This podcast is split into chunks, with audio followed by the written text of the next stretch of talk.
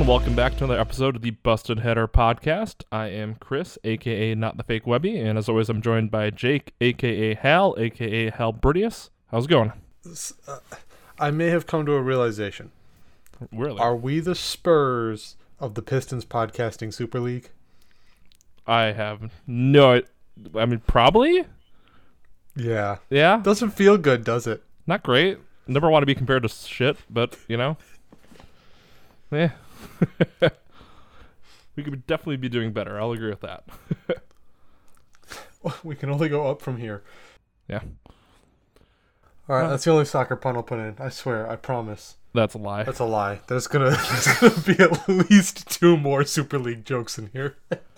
Yeah, I, I kind of want to break off into a tangent, just talk about that for a minute and how much of a mess that is. But I, I don't know how to talk about it because they didn't know how to even form it. So well, they tried to. They tried their best. Unfortunately, they did not have. they didn't the- even have broadcasting rights secured. They got a whole three hundred or like three billion dollar, three hundred million dollar. I forget what the number was, but they got a whole underwriting from from the bank, and they didn't Yeah. even have a fucking broadcast plan. Oh, I had seen rumors that they were like courting a bunch of different companies for it, but who knows? But yeah, we should really have like a blowout All I'm saying is that if you're gonna some point. flex on people, you should probably have the money to actually flex on people. it's fair. Just Fair. just throw that out there. Or at least have some sort of a plan that you're trying to break off into. You you really you really can't be out there advertising your Super League when you're like potentially Super League. Especially when your Super League involves Arsenal and Spurs. Like, Take that on. back. Or bullshit, but yeah. Uh, anyways, Pistons related action. Um, so let's see. So for the three things today, I'm going to start first. The Pistons. I don't know if you noticed, they went two and two last week. In the last week since the last pod, Boo. and nearly got a third win, which I know it should be something that normally you'd feel good about the Pistons having like nearly a winning record, but we're trying to lose, and they're uh, doing a bad job of that. You suck at sucking. It's like You're want too good at basketball. we're we're usually on the team of like we want the Pistons to win as much as possible, but this is the year where we're supposed to lose, and you guys are going out and like beating your main rivals in the Thunder and the Cavs. It's like just just relax for a minute. Just Yeah, like keep beating Clippers. You can't beat OKC. You can't do it. You can't beat Cleveland. You can't do that. let's focus on not beating anyone. That that'd be my Stop beating Washington. my primary primary goal because now I think we've caught up to the Magic, which is not good. yeah, we are now tied for third. Yeah. And OKC and actually OKC and Cleveland are both sitting there at 20, so they're not far off if we uh, slip up and win a couple more games. So tense times in the Yeah, tanking we're, kingdom. we're still two ahead in the win column, but yeah. Yep. So that that was the first thing that I saw over the last week. It was nice to s- see Oh. some good basketball for a minute. I mean, the the win, what was it? The the last one where the kids all played really well. Mm-hmm. And Yeah. it's, I- which freaking game is this? I mean, that was Uh, one of the other things I was going to say is that the Pistons were not only giving you know Jerami Grant, Plumlee, I think Kojo also sat out those for both of those wins, I think. But we actually went out and got a win with our like veterans sitting out, so I think it's a good sign for the future. Probably not the best sign for you know our veterans that they're sitting out. We're doing better without them, but um, as a whole, it's nice to see them like get some rest because especially like Jerami, like Plumlee, they needed that rest. Um, and I want to make a note of that, but also that we went out and played well and were successful at it. So kudos, Yeah. I guess, to the coaching staff for I mean, if, doing if, job with the you, rookies? if you're going to win, winning because Killian Hayes takes over down the stretch is like the best way to win. Mhm. Um, can you do it? Like, can you wait and do it against Dallas instead of Cleveland? Maybe that would have been nice, but sure. I mean, Um, yeah. Yeah. Another kind of more newsy thing. Uh, Seifu's out again with a concussion. Yep. Uh, it would be great if you could stop kicking my fucking players in the head. Yeah. Just wonderful.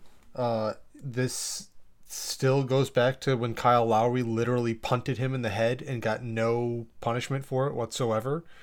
Mhm. Uh, I think that was his first one. So like, it's kind of scary that he's he's getting this many concussions. I don't like that. Um, I hope he comes back strong. But yeah, that's it, it's a little little disconcerting. Yeah, it's Um, definitely a, a scary thing for any player to get, but let alone kind of a younger person like that. I mean, yeah, and it could be that like he goes through this and never has another one, and it could be that he has concussion problems and has to Jahvid Best his way Mm, into a different career. I mean, you never know, and it's awful. Yeah. Um. Let's see. One of the three things um, we started to see Killian. You know, he was hitting the the floater for the first couple games back. He started to move that out into the mid range, which is really nice. We're still Mhm. missing threes. Uh, some of his jumpers are just like really like obviously offline, and um, I think still it's mostly with his like power generation because his he doesn't get his feet correct. Um, but yeah, he's he's starting to like act, take actual like jump shots from uh, like the foul line area, and they're going in, and Mhm. that's how we beat the the Cavs. The Cavs, so yeah. it's it's good to see him continue to find his spaces and continue to feel comfortable, um, continue to feel comfortable scoring. Yep. Yeah, that was one of the things I had mentioned as well. He looks very comfortable uh, scoring the basketball, like you said, but also with the ball in his hands, uh, just attacking and facilitating as well. So he's starting to kind of look the part. And I know he's had kind of a shaky like start to his career, but he's starting to kind of round into form and be kind of the player we were hoping he would be as a rookie so far. So Yeah, I'm, I'll be really interested to see like if he can work with a coach that can like really improve his biomechanics this summer because like Killian's just so obviously strong mhm. that the fact that he like struggles with power generation sometimes is a little weird. Like, uh, and and part of it's just like his. Uh, I don't know if you know what I mean by like shin angle. Um, I don't know if Um, you've ever heard that term before. no, I, I can't say I have. So like when you're is, I know what an driving, angle is. uh, so so when you're driving to like the basket and when you're about to when you're trying to explode with your first step the acuteness of your ankle angle so the the Okay. the angle of your shin to the ground the more acute that is uh, the better the flexibility you have uh, throughout your legs you're displaying flexibility throughout your hips and throughout your your whole legs and the the more uh, direct your power transfer is going to be towards like forward movement Yeah. so it's like one of those things where like Killian gets into openings and then he doesn't have the right you know, he just he just doesn't get low enough and get enough drive into his first step sometimes. He has moments where he just like doesn't load into his hips properly when he wants to take off. Uh, there was a layup um I- think it was in the Cleveland game in like the first quarter. He tried tried to take uh like one of those running hook shot type things with his left and he like uh he did the thing where he like leapt in in midair. He brought the like left knee up to kind of give him some more momentum but then he like bicycled in midair and like brought the right knee up and the, put the left knee down too and it's just like that tells me very clearly that you struggled to generate the power you expected like not even that you struggled to generate power but that he expected to get more lift than he did um and it's just things like that that I wonder if he can improve that this offseason. I think he if he finds the right coach who can like help him figure that out, I think there's a chance he ends up looking like a much better athlete than he looks right now. Yeah, I mean, I think there's definitely some kind of hidden potential, uh, kind of trapped down there. And if he gets the right kind of coaching, especially over this off season, like this is going to hopefully be like a more normal off season for the team for the players. So it's going to be pretty crucial, especially for someone like Sekou, but also for uh, Killian as well, to kind of get developed more into that NBA player uh, kind of physique in kind of athletic, kind of tone their skills more to the NBA as opposed to what they've been in the past. So hopefully that's something we can see this offseason and it's something that obviously we're not going to see until probably su- are they doing summer league summer league next year maybe Uh the the plan is to do summer league and um James Edwards has stated in the past that even if Saddiq Bey and Isaiah Stewart, like even if they continue to look this good, um, he's been under the impression in his conversations with Dwane that they will still play summer league. Yeah. So, um, i would expect because at this because yeah. normally like if you play as well as Saddiq has played, they don't bother putting you in summer league. But apparently they still seem to to think that they value that, and uh, that's better for us. i mean i, I so- would say the second year players, even if they've had a successful rookie year, as long as they weren't like, you know, going out there and dominating, I think they would. You would expect them to still be in summer league, especially nowadays. I think they're kind of pushing that. usually they more. show up for one game and they get like a token game to like show off for the fans, and then they're not in it. Yeah, but I think You, just you very rarely see them play like six summer league games or whatever it is. I don't. Um, I don't think we. Nec- I mean, they're young. I, I think at that point, it's just getting the reps is more important than anything else. So, any chance you can get uh, reps in front of a crowd and with you know NBA players around you, even if they're end of the bench and some guys who are just like undrafted free agents, it's still just more experience. So hopefully we can see them out there and and for, mean- for us it gives us an exciting summer league product. Yeah, if they if they put uh Stewart, uh Saddiq, Killian, Oh my god. um, if they put those three out there, plus maybe Frank Jackson, plus uh Lee, plus a top five draft pick, you are the heavy favorites to Yeah. win summer league. That's like the not even particularly close. That's like the 2018 Warriors, like just stacked team. That'd be that'd be ridiculous. So I'm here for it. you are not gonna find unless maybe Evan Mobley or or uh, Onyeka Okongwu. Like you're not gonna find another center in summer league better at defense than Isaiah Stewart, and it's just not fair. you're not gonna- supposed to have good defensive centers in summer league. He's gonna eat too. Then. Yeah, That'd be he'll fun to he'll he'll have like 15 and 15 every game. All right. Let's see. Do I have what? One, two more left. You got two more, I think. Okay. I don't. Have, I feel like I combined a bunch of the stuff that I was gonna say later. Um. Eh, it's a loose format. So kinda, yeah. so carrying on. Um. I don't think we've ever actually hit three things and three things. It's like three and two. Maybe two the first episode. All over the place. Yeah, the first episode I think we Usually it's like five things we've seen and like two we might want to see. Yeah, it's hard to, especially with the Pistons right now. It's like we keep saying the same things over and over every week. I feel like, like things. Well, we we always overlap a decent bit, so Yep. Um, but something that another thing I saw last week, and this kind of carries over from how we kind of finished that last topic on Isaiah Stewart, which is he was a monster on the boards those last couple games, especially against Oklahoma City, who I felt like they don't have like big name like Horford's out. They don't have like the big name center, but they do have some talented like big guys down low. In who they have, they have uh, Roby, they have Moses Brown, they got Tony Bradley, who's was playing a bit, and we talked about last time we played them. So, like they they have some like decent rebounding uh, big men, and he just he just dominated the boards up and down both sides of the floor. So. Yeah, they have that- length, but they don't have any ass. And I mean, need ass. Isaiah has ass for days, so yeah, that's that's uh, you know, I don't think it's coincidental that we kind of got punked by Portland on the boards, and then he's made a pretty significant effort there the last couple games. Um, Mhm. You know, clearly, I think he's he's trying to make up for what he probably feels was a personal failing that game.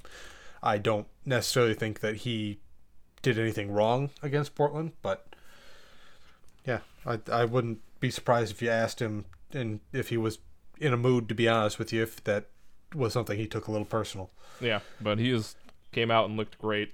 Like I said, he's always been good on the boards, but he was really just really looked good on the board. So that'd be a crucial thing, especially for a team that I feel like kind of struggles with rebounding besides him. So it's nice to see, to say the least. Staying on the uh, on the Stewart train here, um, it's been really interesting watching him and Killian work on their chemistry and these like lobs that Killian is throwing to him Mm, yeah, because like one of the the faults uh, that that Stewart has is like he is not the quickest leaper. no, Uh, like He he, he gets a decent yeah he needs he gets a decent like second jump rebounding because he's mostly just jumping from the angle from the ankles excuse yeah. me That's just a quick. just yeah, kind of bouncing He's got but, that like- Andre Drummond kind of quick up to get like a rebound, Yeah. but not the same yeah. like explosiveness that Andre had. right but like when you're talking about like going to get a lob like Mason Plumlee just gets up. Like he's a leaper.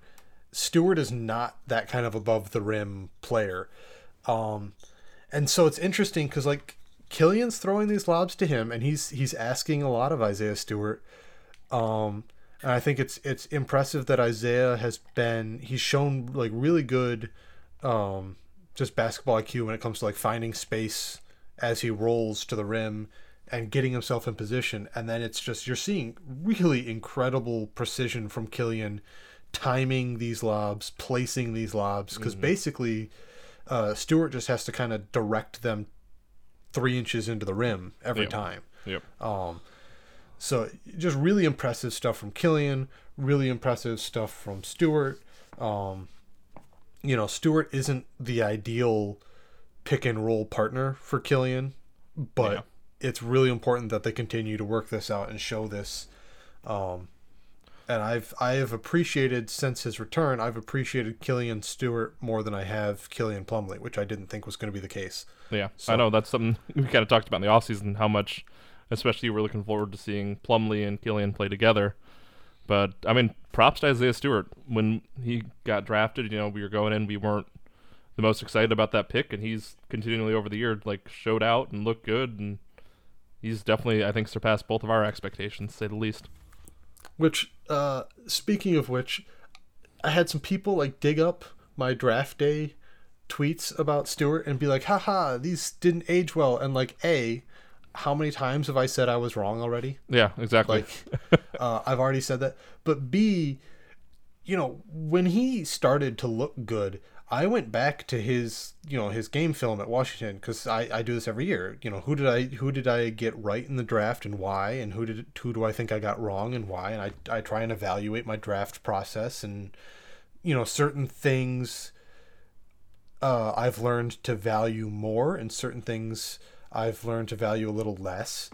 Um, you know, and I went back and I looked at Stewart, and it was like, you know what? I don't, I don't think I got that wrong um, from a process standpoint. Like he didn't show this stuff No. at Washington. You know, he wasn't showing the ability to move his feet at all. He played in a zone, and for the most part, he was just defending in the post, which is irrelevant in the NBA. You know, he wasn't showing any kind of pick and roll stuff. Now they didn't run a lot uh, of pick and roll stuff, and and he didn't show off much as a screener. But like this pick and roll IQ that we just talked about, never saw it at Washington. You know, he was just an energy big who could rebound and maybe had the threat of a, a shot in the future. Um, Yep. Which is what we said at the time. so yeah. it's right and so it's interesting like you know clearly troy weaver got the inter- interview process which we don't get to do and clearly he bought into him as a into stewart as a character guy um and he probably had a lot more high school tape which i don't get and i don't look at anyway because i don't have a good feel for what high school looks like and and how that translates um you know but it was interesting because i had a lot of people be like oh uh you know how wrong look how wrong you were bet you're gonna you're like rethinking things. And it's like no i you know good process yielded bad results. It happens. And uh you know it's, it's interesting because I, I went back. I, I wanted to learn from it. I wanted and i just i don't necessarily know that i missed anything or that i mean i wasn't the only one that was saying that. I don't think Yeah. many of us missed anything. It was just kind of like this is isaiah doing shit he never ever showed in college and that's just more credit to him than anything else. Yeah, I think across the board, you know, when when he was picked, it was kind of a shock pick. Everyone expected him to go a lot later, so I mean, that's just props to him for just coming out, working hard, working his ass off, and showing us things that we didn't see, you know, coming out of college. I think that's something that gets forgotten a lot is that, you know, these kids are young. Isaiah Stewart's 19 years old right now and about Right. to turn 20. Like, they have a lot of growth and a lot of potential in them, and a lot of, and sometimes a long way to go. So don't quit on someone right away just because you're upset with what they saw at the beginning. Don't you know get upset just because we drafted someone you didn't like, because things turn out differently. You know, prospects we liked a lot, like like Stanley Johnson, never quite turned out to be the person we want them to be. But at the same time, someone like Isaiah Stewart, who I don't think Pistons fans were entirely overjoyed when we drafted him, has definitely came out and impressed us a lot, and hopefully he can keep building on that. So the NBA Well, is a just- very change, evolving landscape. So you can't just always be set on you know a certain mindset. Right, and I just want to point out like it's important to me when I do draft stuff that like I use the same process every time. Mhm. Like I there are players I like more than others, you know, personally or you know, sometimes like we all have biases that that, you know, sometimes like this player's handsome. Like you don't think it consciously, but you're like this dude's handsome and and like That's more of an NFL thing, but thing yeah, with like like a, like a Jalen Green in this year's draft. Jalen Green is got like the chiseled features. Like he's gonna be a media star mm-hmm. because of it. And I guarantee you that there are people who are looking at Jalen Green wearing fashionable clothes and looking really good and being very handsome and thinking that that makes him a better player. And so it's important to me every year that I kind of grade everyone and look at the same things and try and grade them out on the same scales. And you know, and every year I go back and I think, you know, what did I get wrong and and you reevaluate. But like I just want to point out nobody's happier to be wrong than I am. Yeah. Especially I- with something like I- that, we'll we'll take it in stride. right. Like I very rarely ever try and focus on a player's negat- negatives, um, unless I think you know we talked about uh, Davion Mitchell last week, and like I had to be pretty negative there because a lot of people are going way too high on him. Mm-hmm. I don't like being like that. If you read um, my draft coverage, usually I try and focus on strengths and positives. Um, you know, so like with Stewart, like I don't like that I was that negative. I don't like being that, but I didn't see it. And you know, I looked back on it and I think if I see him if I see a similar prospect this year, I'm going to have to come up with a similar grade to what I gave Isaiah because I don't you know, I don't know what we missed because it wasn't there. And so it's it's just kind of a fascinating thing there of of was it intangibles? Was it just Washington is a zone team that never asked him to do any of these things? I don't I don't know. Yeah, but that's Um, still like for a team like Washington, that's always going to be like a tough evaluation if they're playing in a the zone and with it's Kentucky. It's a, yeah, yeah, I mean, Kentucky, we I joke all the time about the Calipari coefficient. You basically have to assume that every player you like grade him out, and then you just like add an extra letter grade. Like if you think that dude's a C, like he's probably a B grade player because Calipari somehow manages to get the least out of everyone who goes through his program, that, yeah. which is wild that he still gets all the recruits he does. yeah. um, All I mean because they they get drafted, they are they successful in the NBA. Sometimes that's Oh. all that matters. Right, uh, but it's like you know, sometimes there's a lesson learned. Sometimes it's just one of those things. But um, let's see, is it your turn? Um, I think I have one last one here. Um, which one was last one. I miss Reggie Jackson. I'm so happy that he got to have like his game of the year against the Pistons, and just kind of reminded us of, you know, th- what what did make him great during the success he had as a Piston, especially going down and getting like that game-winning shot. Like, it was fun to see, and I I miss him. I like his. I always liked his game, and I'm happy to see he's at least creating a role on the Clippers, and hopefully um, in this off or this uh, postseason, he can go out there and kind of show up and get a dub and kind of prove himself. Because I feel like he's always been kind of a laughing stock just because of that. You know, him and Dre on that, him and Dre on that Pistons team was always, they always got like a lot more shit than I think they deserved. Um, and I hope Well, he goes it's not subtle. Yeah, the way like everyone's every conversation around uh Reggie changed as soon as he started having some good performances on the Clippers and like public opinion of Andre has also shifted yeah, pretty obviously on the Lakers. And it's like, guys, this is what we were telling you the whole time.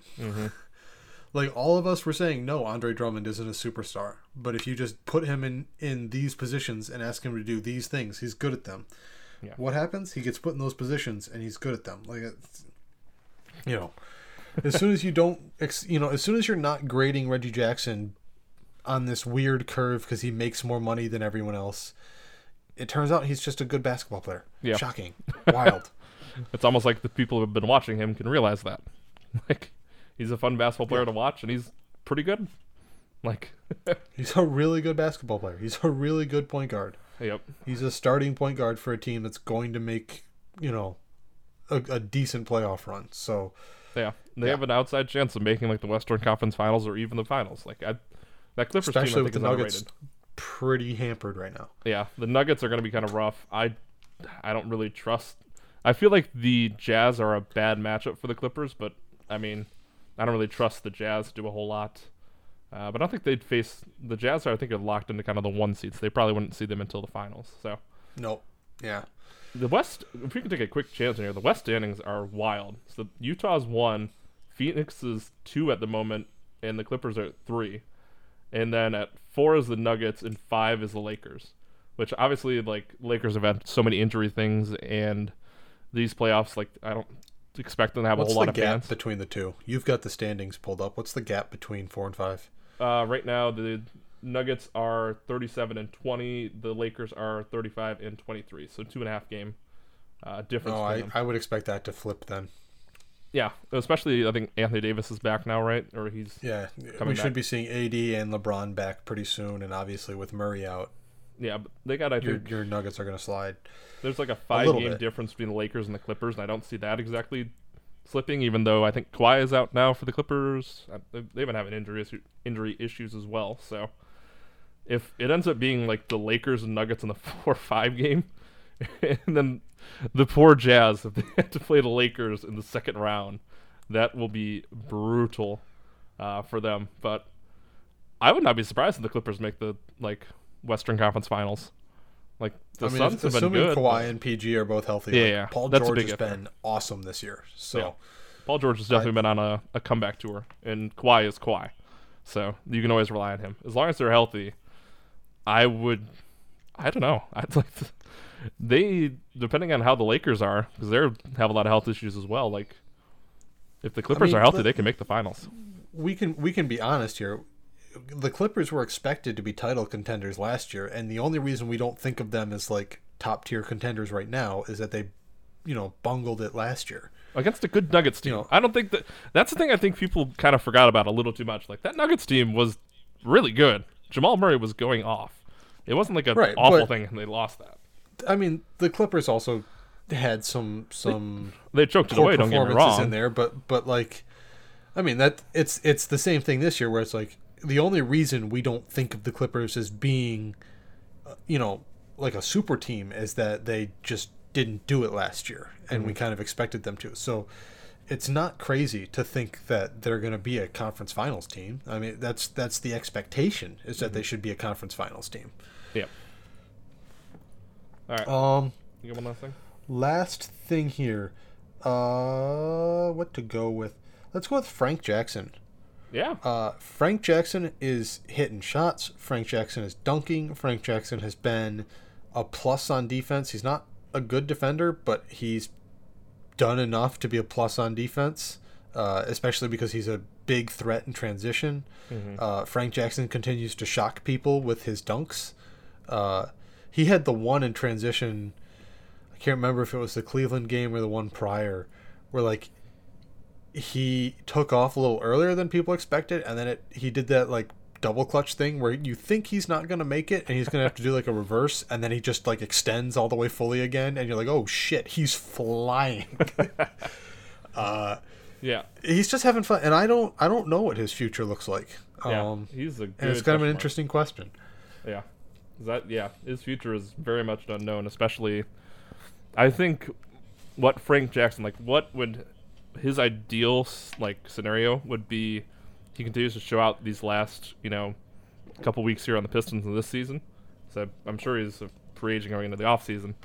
And hopefully from him proving himself there he can pick up a you know, a vet min or something like that on maybe a better team and kind of be a rotation player on you know, a playoff team because Do you want him back? I think I just don't know where he'd fit in with the Pistons. I like him as a player, but like we are very guard heavy on this team at the moment. So obviously this offseason could change anything. I think Troy Weaver has proven that. So uh I mean if the Pistons, you know, re-sign him for a reasonable contract, I'd be happy with that. But if they let him walk, I wouldn't nu- be what number? Let's let's say you got to give him a two year deal. Maybe you get a the uh, an option on the second year. You get you give him a two year deal. What do you give him? Let's see. So he is at he's at like 1.5 right now, a 2-year deal. Yeah, he's on a he's on a minimum, right? What's they the- converted yeah. a a uh, a two way for him, I think so, yeah. Um, or is he still on the two way? I don't remember. I don't even know. No, they converted it, right? Oh wait, no. Oh, he's wait. Hold on. What does he have? An, do he have a contract actually? I, don't I can't remember if he's still on two way or not. I just pulled I- up I- his uh his basketball reference page and it has that he's got a deal. I should probably have, I guess, check this beforehand. I know I that. I guess I didn't have my Frank Jackson uh, knowledge pulled up ahead of time. Um, I would say, well, it, You said with an option. Is that like what kind of option are we talking about here? Because that does make a difference. Like a player Let's option, let's say you get a team option on the second year. team option. Are you going to give him two for five? You going to give him I would say two two, and for eight? six. Two for six, two for seven would, would be where I'd probably like max out at. Two for eight would be fine, but would be really pushing it. And anything past that, I think would be kind of an overpay. Personally, I think that's about fair. That's about where I would go. I'd, I'd try and propose a two for six and probably let myself get walked into a two for ten if I get the option on the second year. that's five million years a bit much, I think, for Frank Jackson though. Personally, If I get the option, I don't care. I'm gonna guess, but I don't know. I guess it, Cause, I haven't 'cause looked too at, much at least cap space. if he if he's making five and he continues to like shoot like this, then at least I know like I can probably flip him in some deal. Like that's that's a nice tradable chunk of salary then. yeah, I don't know. We'll- But I, we'll- I we'll would only that. go that high if I had the option on the second year, so I don't have to commit Yeah. I think but- you would definitely have to get the team option on the second year, or like a non-guaranteed deal after a certain date. You'd have to play a little bit with it, but I mean, I wouldn't. I wouldn't hate it, but it wouldn't. It wouldn't make me like jump for joy if I, if I had to pay Frank Jackson five mil a year. Well, like otherwise, it's like okay, you get two for six, and then it's you know it's like six total, um, but you're guaranteed maybe at that point. So is it you know are you guaranteeing six million or are you guaranteeing five million? You know, Yeah. that's that's the way I'm looking at it. But Which one would you Um, rather do? The two for ten with a team option, or two for six, just no option? um, I'd probably just rather have the option. Okay, Um, I personally just the just to make sure I have the the the roster spot flexibility. I think that makes it eminently more tradable. So, uh, yeah, I'd probably go for that. I I personally rather take the two for six option with that. Personally, but yeah, to each their own. Um, all right, things you want to see this week. You got something?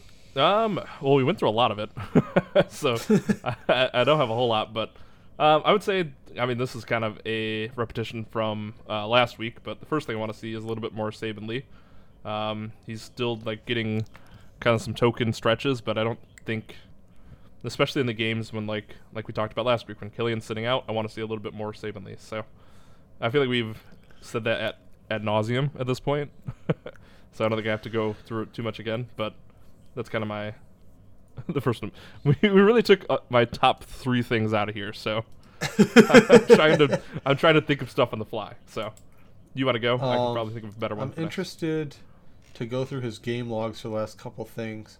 So he's getting about 15 to 20 the last couple games. He's had a couple DNPs scattered in there, but he's getting time now that uh, I'm saying Cory mainly- Joseph is sitting. So Yeah, well, the games like when Kojo, like pretty much Kojo or Killian have sat like every game, so I just feel like we yeah, could probably find a little I- bit more minutes for him. But I mean, a lot of it's I going do to think like he's kind of come down to earth a little bit personally. he has a little Um, bit, but I mean, like, that's something where I want to see him play through it. I want to see put him learn uh, his he put up limitations. 19 on uh, uh, 329 against Toronto, and since then he's scored eight twice and had a bunch of like two and four point games. Um, hasn't really had. I guess he's I guess he's stayed pretty comfortably in like the six four to six assist range, so that's pretty good.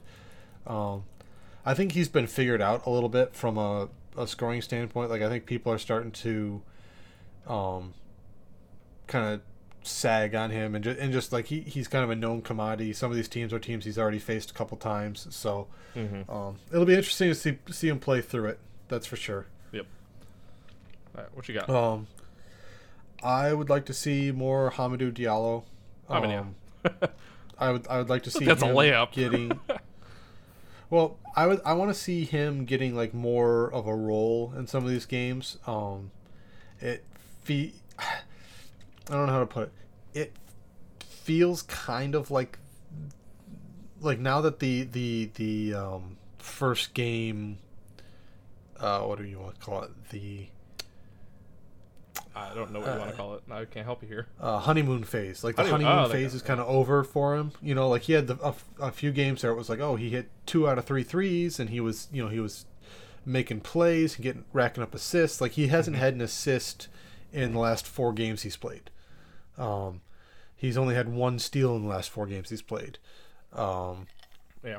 You know, he just like it doesn't. F- and he's had a he's had a decent volume of shots, but he hasn't been very efficient either. He had a, an 0 for five game, uh, a one for four game, and a two for eight game in the last three games. Um, so I I just want to see can we can we get Hami into a rhythm? Can we find um, can we figure out what role we want to play? He seems to play well with Killian Hayes, but at the same time, he's not a floor spacer. Yeah. Um, can he? Uh, Josh Jackson has been really good recently at um, when Killian's dribbling towards him. Josh is like he he kind of preps really well to not shoot, but to actually like dive the lane, and he actually tends to like catch on the move as he's driving towards the lane. Um, and things like that where like can Hamidou figure out how he wants to play within this offense and and can Dwane Casey figure out what he needs from Hamidou? Obviously when he's not an elite f- uh, floor spacer I, I mean that it puts a lot of things into question but Mm-hmm. uh you know we've got what is it 15 games left? I don't remember the exact number but you know I'd like to to end that with a, a better idea um, of what we're going to see out of Hami from from a role wise and, and from an X and O standpoint um, going So- into next year. And so I'm not even talking about he's kind of like you said he's out of the honeymoon period. Do we think uh, part of the reason he's kind of had this dip is I know he sat out a couple games because of injury. Do we think it's just something isn't right? I don't is is somewhere he just he's just not you know 100 percent at the moment. That's why he looks kind of off and is not getting as many minutes. Uh, maybe. I mean, uh, and I don't know if this injury. I don't remember if this is a new one or if this is the same thing he had before he came here, and they're just kind of trying to manage it. Um, Let me try and look it up and see. But yeah, but uh, I I don't know. Um, I think part of it's just like he's he's not the most polished offensive player yet. So Mhm. you know there are going to be games where he gets openings and and you know he gets to slash down the lane against you know bad defenders, and there are going to be games where he's up against somebody who knows what they're doing. He's got to figure things out, and um, you know so it's a it's a question, you know not not uh, dissimilar from Sekou is you know what can he do as a player to to get past that, and also what can Dwane Casey do to get him going, um, and hopefully we figure that out. Yep. So I've had a couple things. First off, um, he signed a footwear footwear deal with Anta, which is very random. Anta, of course, is Boo. famous for having Klay Thompson. So a little bit uh, nervous about that if he actually has to wear the shoes, but that was weird. I I found that while I was do not him. like. Um, but also looking at Keith had a mailbag earlier today, um, where he said that he's missed some time recently with a minor knee injury. If he's healthy over the final three weeks of the season, um, he, he's probably going to have a role around the 27 minute mark. And he said he's probably going to have as much of a role as anyone over that time. So hopefully, I think he's definitely one of the biggest questions because obviously his contract is up at the end of the season. So, um, you know, every expectation is you bring him back, but you know, what what does he earn money wise, and what are you planning on getting from him moving forward is is a real question. One of the biggest ones you have for this roster right now. Yep. No, agreed. It's going to be fun to kind of see, and we'll talk about more once we get to the offseason, what we expect like contract wise. But I think both of us are pretty decided that we want him back as long as it's not some crazy number, which I don't think he'll get. So. All right. Um, I have one more uh, thing that I thought of, Cool. um, which is I would like Sekou to get back and get healthy, as we had talked about earlier from his concussion. Um, so that way we can stop having to watch Jahlil Okafor. Yeah. That um, I think I don't know if that's for going to save us, but yeah. just I would just want I just want the Jahlil minutes because obviously he's been getting some extra run when uh, Plumlee's out, and obviously we can't play, you know, we can't play Stewart thirty six or forty eight minutes a night, so we got to find someone else to get those minutes. But if we can give Sekou at least like one of those runs, put him at center a little bit, kind of explore a little bit more with that. We, as you we know, talked I about do in the love past, me some some Sekou at the five. Yep. Exactly. I'm just trying to think of like some ways when Plumlee's out that we can not have to see, you know, Tank Commander Ja. Yeah. I think we actually have seen more Cook at the five too. I think we've seen that a couple times. There were a Yeah. couple Sekou Cook lineups. Did he start at the Um, five the other night? I can't remember. I think so. Yeah. Yeah. I, th- I think. Um. that, that was was weird. one I of my- lineup. Yeah, that was one of my things. I want to see more of these rookie starting lineups, more of these all rookie lineups. Mhm. Um, and I think you're. I think he started at the four with uh, No, Stewart. yeah, Stewart started. I just pulled up the, the box score now, but yeah, Um, but he did start. yeah, it was his first NBA start. Um, but I think he spent some time at the five in that game. yeah. I think he had to. Just looking at kind of the Oh. minutes and everything. I didn't remember him specifically at the five, but I'm sure he did. Yeah, but I, I very much enjoyed watching the, the rookie five get together. More of that. Yes, yes. Um, more Dave as well. I think that was the game where we, we saw some Dave in like the second quarter. Mm-hmm. And I know people aren't convinced yet. I think the big takeaway so far has been like he doesn't look like he's not an NBA player. like we don't yet know what he is, but he doesn't look incapable of being on the floor. So I think that's a positive. I, I think Dave is he's got the potential to be an NBA player. I don't know if he's fully there yet, but I do like I love watching his shot. I like his kind of his game, his kind of skill set. Well, so, like if you you remember him in in summer league uh, two years yeah. ago, yeah. and like he was Bambi out there. He was getting blown up by G League guys. He like looked like he didn't know how to run. Uh, he's clearly like physically in a much better place. Um, he's not nearly as jittery defensively. So like we haven't really seen a whole lot from him, but he just like in that summer league game, like he looked incapable of playing summer league. Yeah. So. Um, He's came away know, since I- then, that's for sure. But yeah. yeah, there's there's clear progress. Uh, there's serious intrigue for me as to what you can do with him because I think if he comes good, you have a fascinating uh, Swiss Army knife there that can do a lot of stuff. But um, I guess my last thing, I would love to see a few more Killian Hayes catch and shoot opportunities. Yep. Uh, he made one three that didn't count. Um, because I think of a Stewart moving screen against the Cavs. Um, but like we really haven't seen he's he's pretty much dropped the the step backs unless it's a clock beater type thing, um, which is for the better, obviously. But I would like to see more catch and shoot looks um, when when possible. Just I, I want to see the shot go up. I want to see if he's making any progress there. So Yep. we haven't really seen any attempts recently. hmm Yeah. No, I agree. More any any more Killian things I'm here for.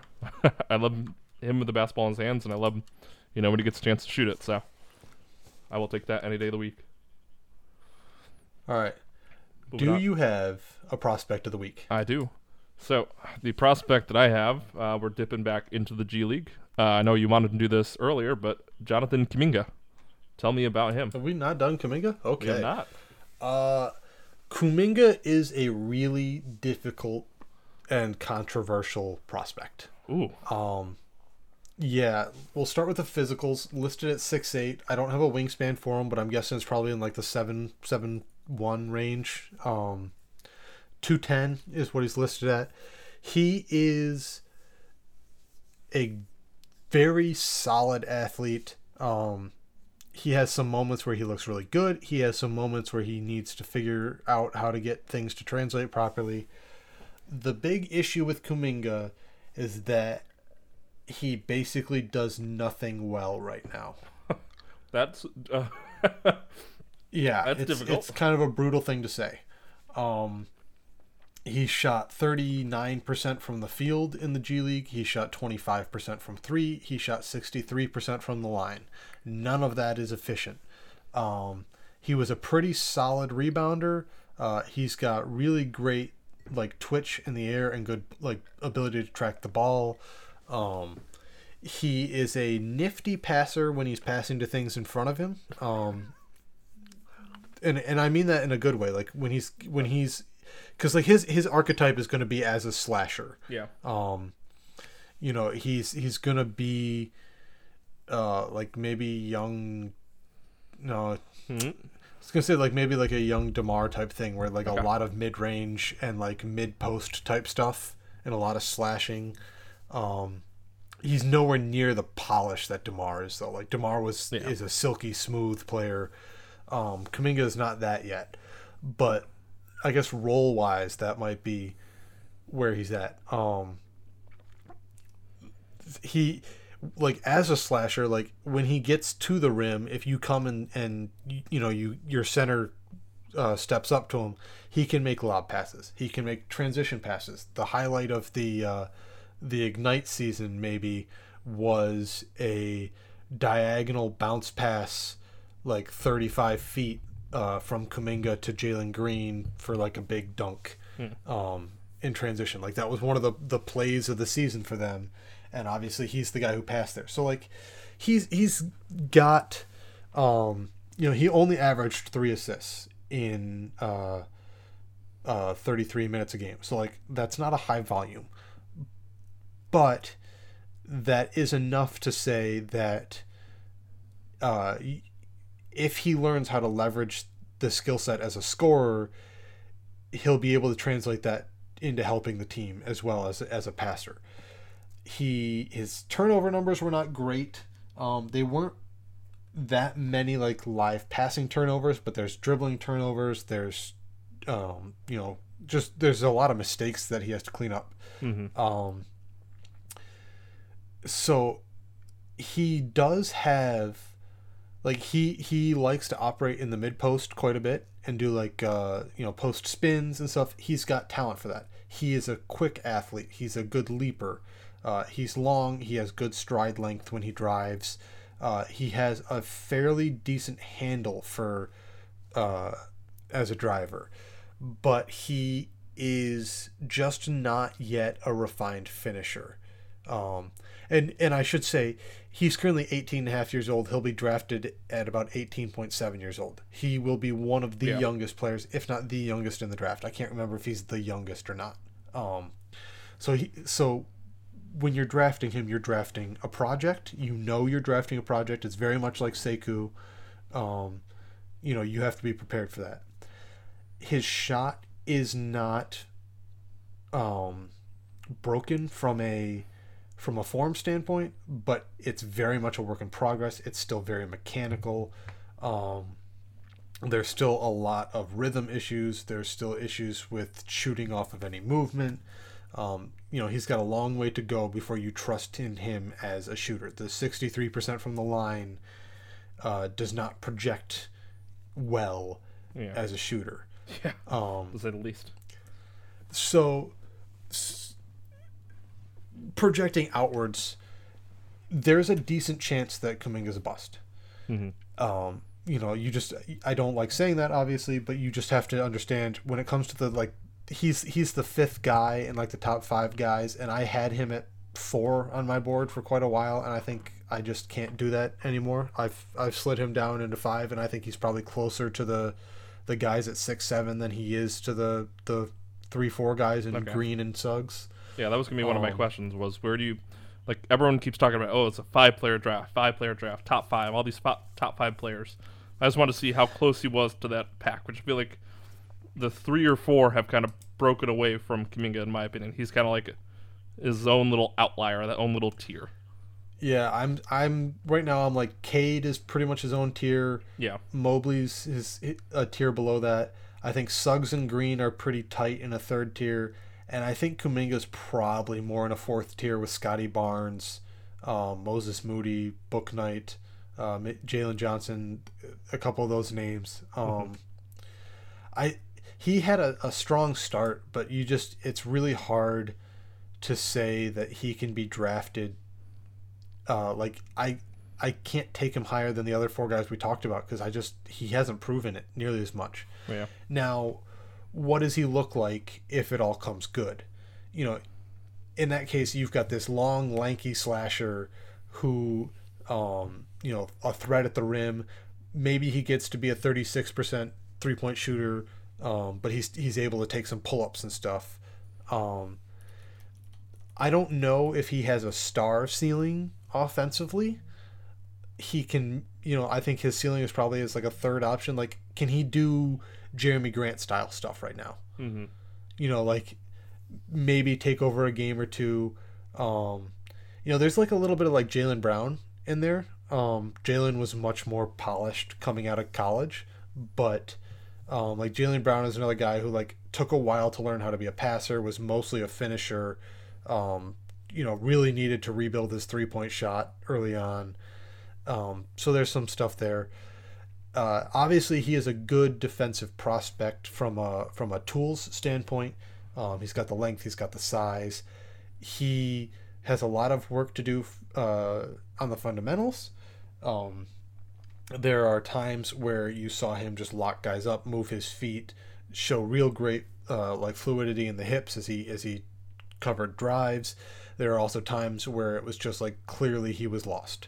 And there are times where he just got nailed on screens and times where he was ball watching. And so you know, I I think Kuminga has a pretty high ceiling. Um I think maybe the like the shooting is is so bad right now that it's hard to see without like a major leap from like a a touch standpoint and it's possible but it's not um it's not something you would commonly project.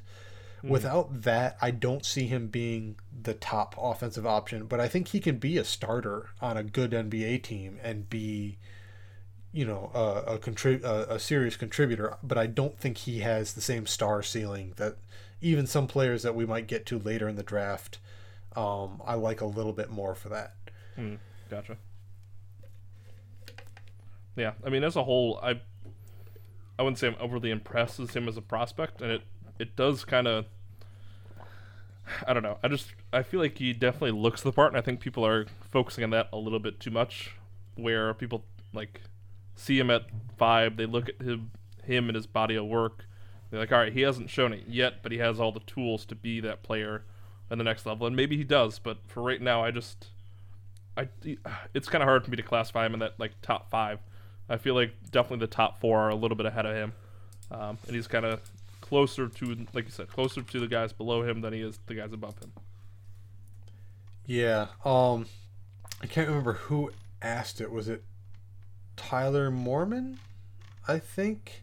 Yeah. Um so Tyler Mormon, T Mormon NBA on Twitter, uh, asked this afternoon what pick would you have to fall to in the lottery for you to consider trading back? And for me, it's pretty clearly like if you're at five and somebody says we want Kuminga, you let them have him. Yeah. Um, you know that's that's like a if the Thunder have uh, if people start to slide and the Thunder get stuck at seven and we get stuck at five, uh, the Thunder also have sixteen. So that's like yeah, you give us uh, seven and sixteen, and you can take Kuminga, and we'll take. Uh, you know, at that point, you take like a Moses Moody or a Scottie Barnes. Then you take a Kai Jones and, and a Isaiah Jackson, who are both centers. Um, you, you look at guys like that in at 16, and you walk away pretty happy with that. I think. Um, r- I, I think at, at that point, if you're looking at like Jonathan Kuminga or Jalen Johnson or any of those guys that I think there are some questions on them, I think you're looking to get off that pick more than you are looking to make the pick. Yeah. Um, I don't think, I don't know. I don't know. Kuminga on one hand screams uh, Troy Weaver. You know, you've got the the long athlete that needs some work. That's been a Weaver thing in the past, but I don't know that he has the um like I don't know that he's the worker, the the you know super intelligent basketball guy. Like I don't and, and this isn't me saying he's not. I don't know that. But like um I think he's he would have a lot of work to do in the interviewing process in order to convince Troy that he's worth it. Cuz like I think if you're if you're looking at him or Scottie Barnes um like I think Scottie Barnes right now is just like a much more obvious prospect. So if the Pistons are at five, if we end up with the fifth pick, and Cunningham, Suggs, Mobley, Green, they're all off the board. Kuminga is the guy on your big board. Are you staying there, or are you trying to see if it's possible to trade back? I'm looking to trade back and I'm seriously considering Scottie Barnes. Yeah, Um yeah, that's where I'm at. gotcha. All right. Anything else you want to talk about before we head out? Um no, I'll save the Super League jokes for later. I'm telling you, we got to get like a separate pod for that. Maybe we'll, maybe we'll see what we can do on I- that. But when when we figure out what the fuck actually happened. yeah, once the we're waiting for the actual news stories and all the behind the scenes stuff to come out. And then Ho- we'll hopefully we get to have a Kroenke out party at some point. Oh my god, I love it. Especially after what Ian Wright came out today with the tweet. It's I am kind of interested to see what happens like obviously he owns the Nuggets, Yeah. and uh, I don't know if people know this. Uh, the Nuggets aren't currently carried on local TV in Denver. What?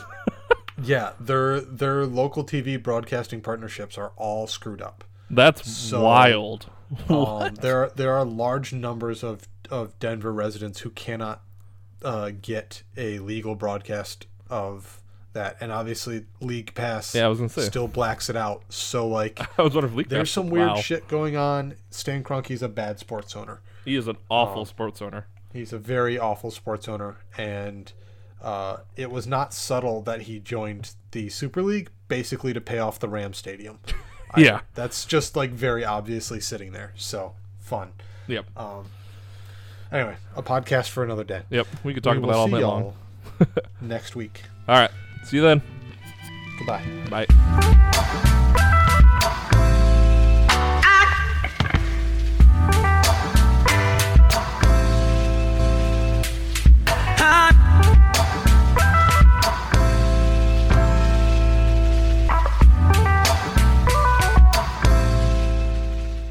Today's music was made by Blank and Kit.